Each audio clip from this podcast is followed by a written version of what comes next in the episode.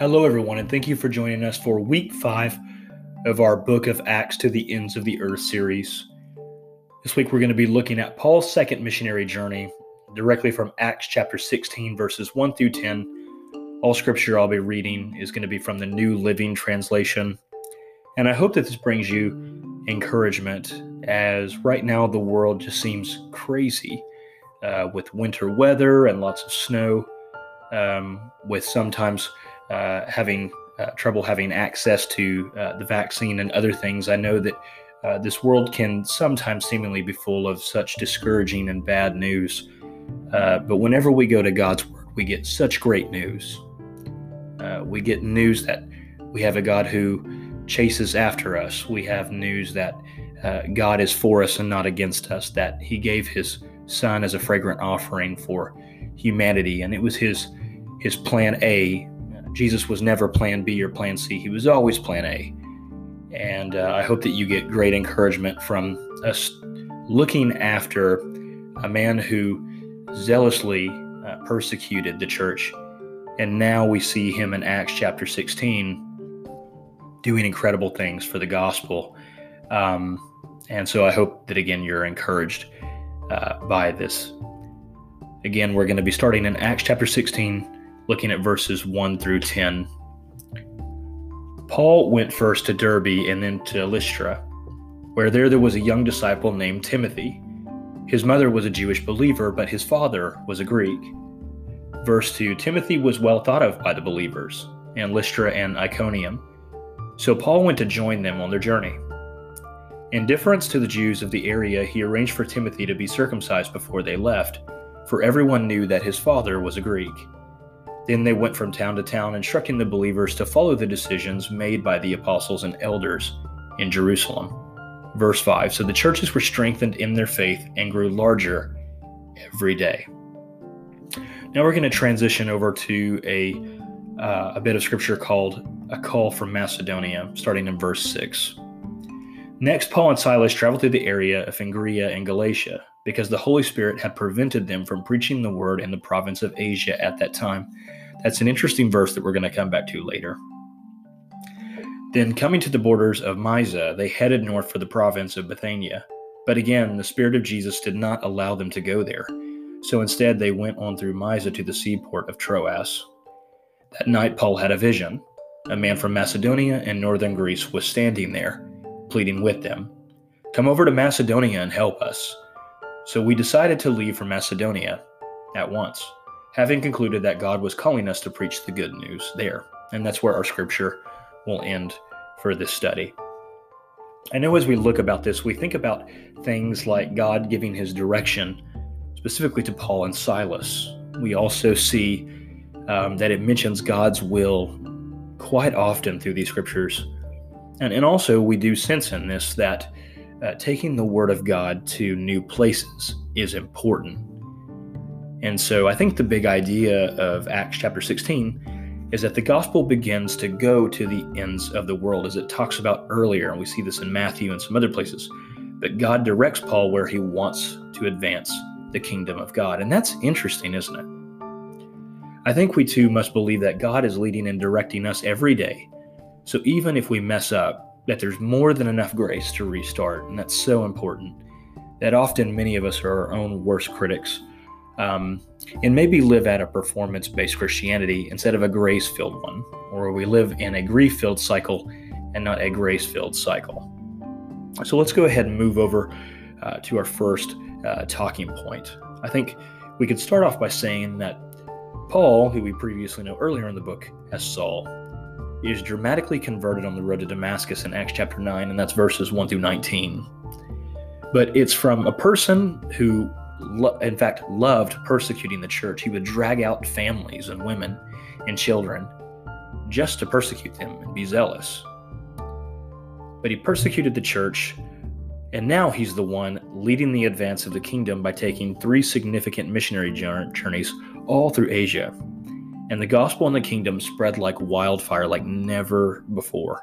And it even reached the capital, Rome, which is pretty dramatic. Acts chapter 16 also records part of Paul's second missionary journey. Paul, accompanied by Timothy, begins to revisit some of the cities and newly formed churches from his first missionary journey that we see in verses 1 through 3. But it's interesting to note that as they visit the churches, Acts informs us that the believers are strengthened in the faith and that the churches continue to grow daily. And that's from verses 4 through 5. And I think that's interesting because I think sometimes we could think that one discipleship is enough. Um, but this kind of reaffirms the fact that ongoing discipleship is so important because it strengthens the believers in their faith. And I think if we're honest too, many of us really need this that one sermon is not going to fix it. One one spiritual discipline is not going to fix it. We need ongoing um, spiritual development in our lives, and often that comes through uh, discipleship. It comes through mentors. Um, it can come from pastors, but also um, it can come from many spiritual disciplines and prayer and being fixed on the Word of God and things like that. It's not one meeting. I think, unfortunately, sometimes uh, the conversation does become, well, I went to church this week and that's good enough. And this kind of talks actually against that, that we really need to be strengthened in the faith and continue to grow daily. It's also interesting to note that during his trip, Paul's path is determined through divine direction. And this is really interesting. Um, this is that verse we're going to go back to. He remains in Galatia because he had been kept there by the Holy Spirit from preaching the word in the province of Asia. Next, when they tried to enter Bithynia, but the Spirit of Jesus wouldn't allow them to. That's that's interesting. That might even trouble us when we read it.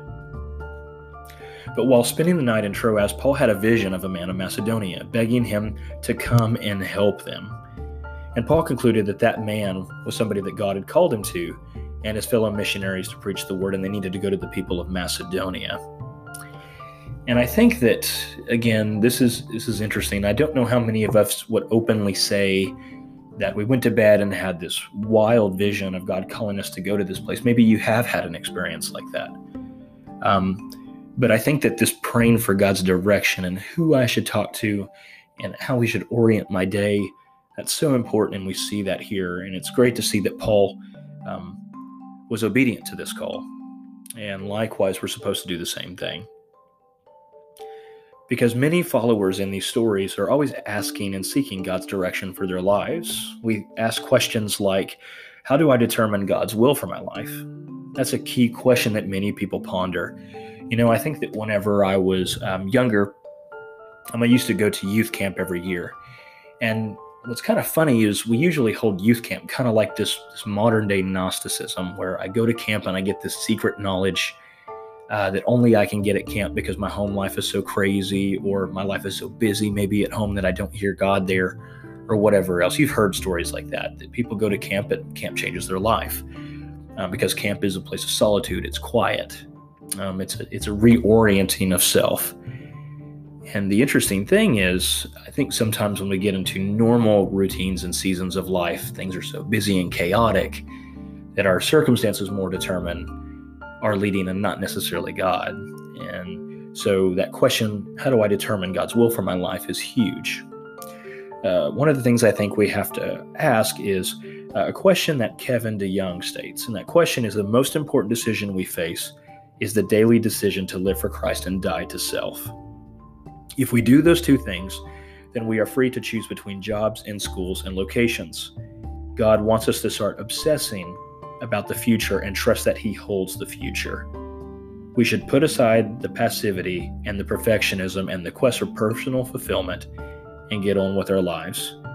God does not have a specific plan for our lives that He means for us to decipher ahead of time. And this is huge. I, I'm often talking with people um, that are in service to God and doing other things. And often, many of them, honestly, are discouraged. Uh, they're approaching burnout. They're tired. Uh, sometimes they lose heart and lose faith. Um, and often, sometimes, even when I talk to the polar opposite of that, um, there's usually a lot of talk about suffering. And what I really gather from these verses is summed up so well in that first line uh, that again Kevin DeYoung gives us. The most important decision we face is the daily decision to live for Christ and die to self. Um, usually, what we see and why people feel like that is they're trying to live for Christ and trying to live for self. They're not dying to self. And that's such a hard thing to do. Is our perfectionism, our ideas of our ideal future, or not suffering uh, really become paramount as opposed to uh, leaderships of Jesus that we often see of living simply um, or being available to people um, or practicing grace and mercy when people aren't kind to us. Um, it's the polar opposite, honestly, of what we, we think. And I think this can be so hard for many of us. Um, I know it can be so hard for me. And also, many of us don't live to like to live our lives uh, out of control. Um, we like to grab and maintain control, um, and we try to decipher plans ahead of time. Um, and we simply can't do this whenever we're, we're, we're yoked to Jesus. That Jesus, in essence, um, if He is Lord and Master that we call Him so often, then He needs to direct our lives, and we need to live for Christ and die to self. That that literally, this quote just uh, really is pretty incredible. Because the reality is, the Apostle Paul wasn't just sitting around waiting to be directed by God. He was always on the move as he did things for the kingdom, and God always led him, and he knew that. Um, it's very sad when you read stories of Paul, especially later in his life, when he talks about that, hey, I've loved being with you, but you're not going to see me again. Um, it's been a good ride. And, and you really do sense just the sadness whenever you read through those stories, especially in the, the end of the book of Acts, also in Romans and some other places. I think another thought that we can possibly get when we read through Acts chapter 16 is that not only do we struggle at times to determine God's will for our lives, but many believers also battle with the feeling that they've blown it or missed God's will for their lives. And maybe it's too late, or I've messed up too much, or I could never go back to that. Gosh, you don't even know what I did. But the good news here is that when we blow it, God's grace is more than abundant. That's directly from Romans chapter 5, verse 20. Um, and so if you're listening to this, I want you to know that you couldn't have done anything too bad. There's there's nothing that could disqualify you from being included in God's will. Because if, if you truly believe that, then we would also have to say that Christ's sacrifice upon the cross was just a half sacrifice. It was only a half atonement. It was a half truth. Uh, it was half Golgotha. But the reality is, he fully died and rose again to give us new life, and that's full and it's abundant. And so, with that, you are fully uh, forgiven for all the sin that you commit. Um, not that we use that as a license to keep on sinning by any means, but that there's nothing that can disqualify us from being a part of God's will and family. And so, just a few closing questions that I want to ask as we end our time together. The first is I want you to think about a current or a past situation in which you struggled with knowing God's will for your life. How did that make you feel? Maybe another question could be How did you sleep at night? I know that uh, whenever I got difficult things going on, especially especially difficult decisions that's going to affect me and my family and my ministry, I have trouble sleeping. Um, and usually that's because I genuinely maybe try to hold on to those things more than I should and have more control. Um, whenever I leave those in God's hands and live life with open hands, um, seems to go away. And so think about how that made you feel whenever you struggled with knowing God's will for your life. And that then is followed up by another question Do you ever feel that you've missed out on God's will for your life? Maybe why or why not? And I hope you don't feel like you've missed out. But if you do, know that today can be a new day. It can be a new day to join into what He's already doing, partnering with God and doing incredible things for His kingdom with the help of the Holy Spirit. I want you to also respond to this statement. The Apostle Paul was not just sitting around waiting to be directed by God. No, he was on the move.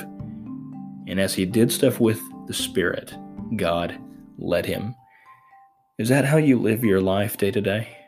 If not, it leaves us lots of places that we can work on. And lastly, I want you to think of some ways God has directed you in determining His will for you. What, where is He leading you today? Uh, where is He leading you tomorrow? Where is He leading your family and your children? Um, where is He leading your coworkers? Um, where is He leading? Uh, where is He leading you um, in your profession um, or your education?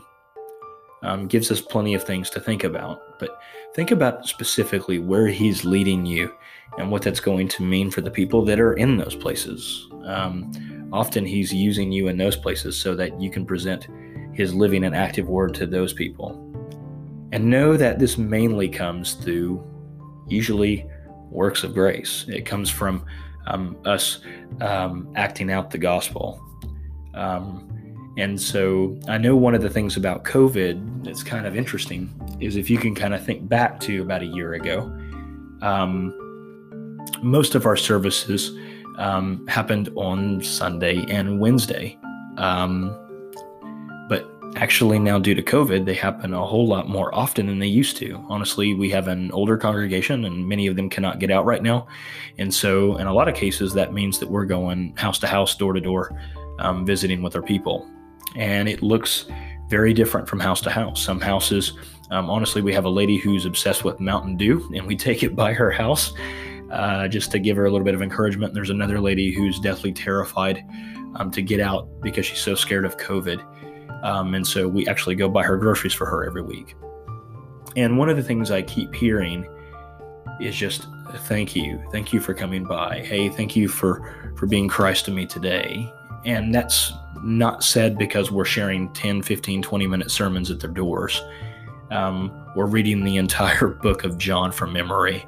It's literally that we're showcasing um, the gospel in action, and not just to you know give ourselves a pat on the back or anything like that, but I believe that's what Jesus would be doing is going door to door, checking on people, um, letting them know that the kingdom of God is near, and that we're also meeting human need at the same time. Uh, the gospel is not something that we just say; it's also something that we do. Um, it's something that we live and is a part of us uh, as much as breathing is a part of us. Um, and so I just encourage you with that this week, knowing that Acts chapter 16 is really incredible that we see this transformed, this renewed Paul uh, going on these incredible missionary journeys, um, building up the churches wherever they are, and that their numbers are added. And the question I have to ask and kind of end on um, after those other questions is do you believe that we're doing a good job of this? Or do you believe that we're we're kind of blowing it? Um, if you believe that we're blowing it, know that there's new grace for tomorrow. There's a new hope, a new day, new mercy, and and that's encouraging to me. And I hope that that's encouraging to you as well. So thank you for joining us for week five of Acts to the ends of the earth.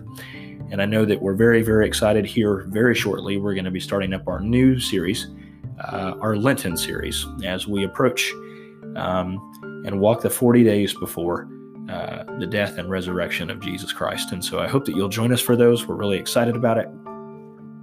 And again, thank you for joining us this evening for Above the Waves podcast, put on by the Salvation Army of Hot Springs. Hope you guys have a great week this week. And if you have any questions or prayer requests, feel free to drop those uh, in the comment section. Thank you again so much, and God bless.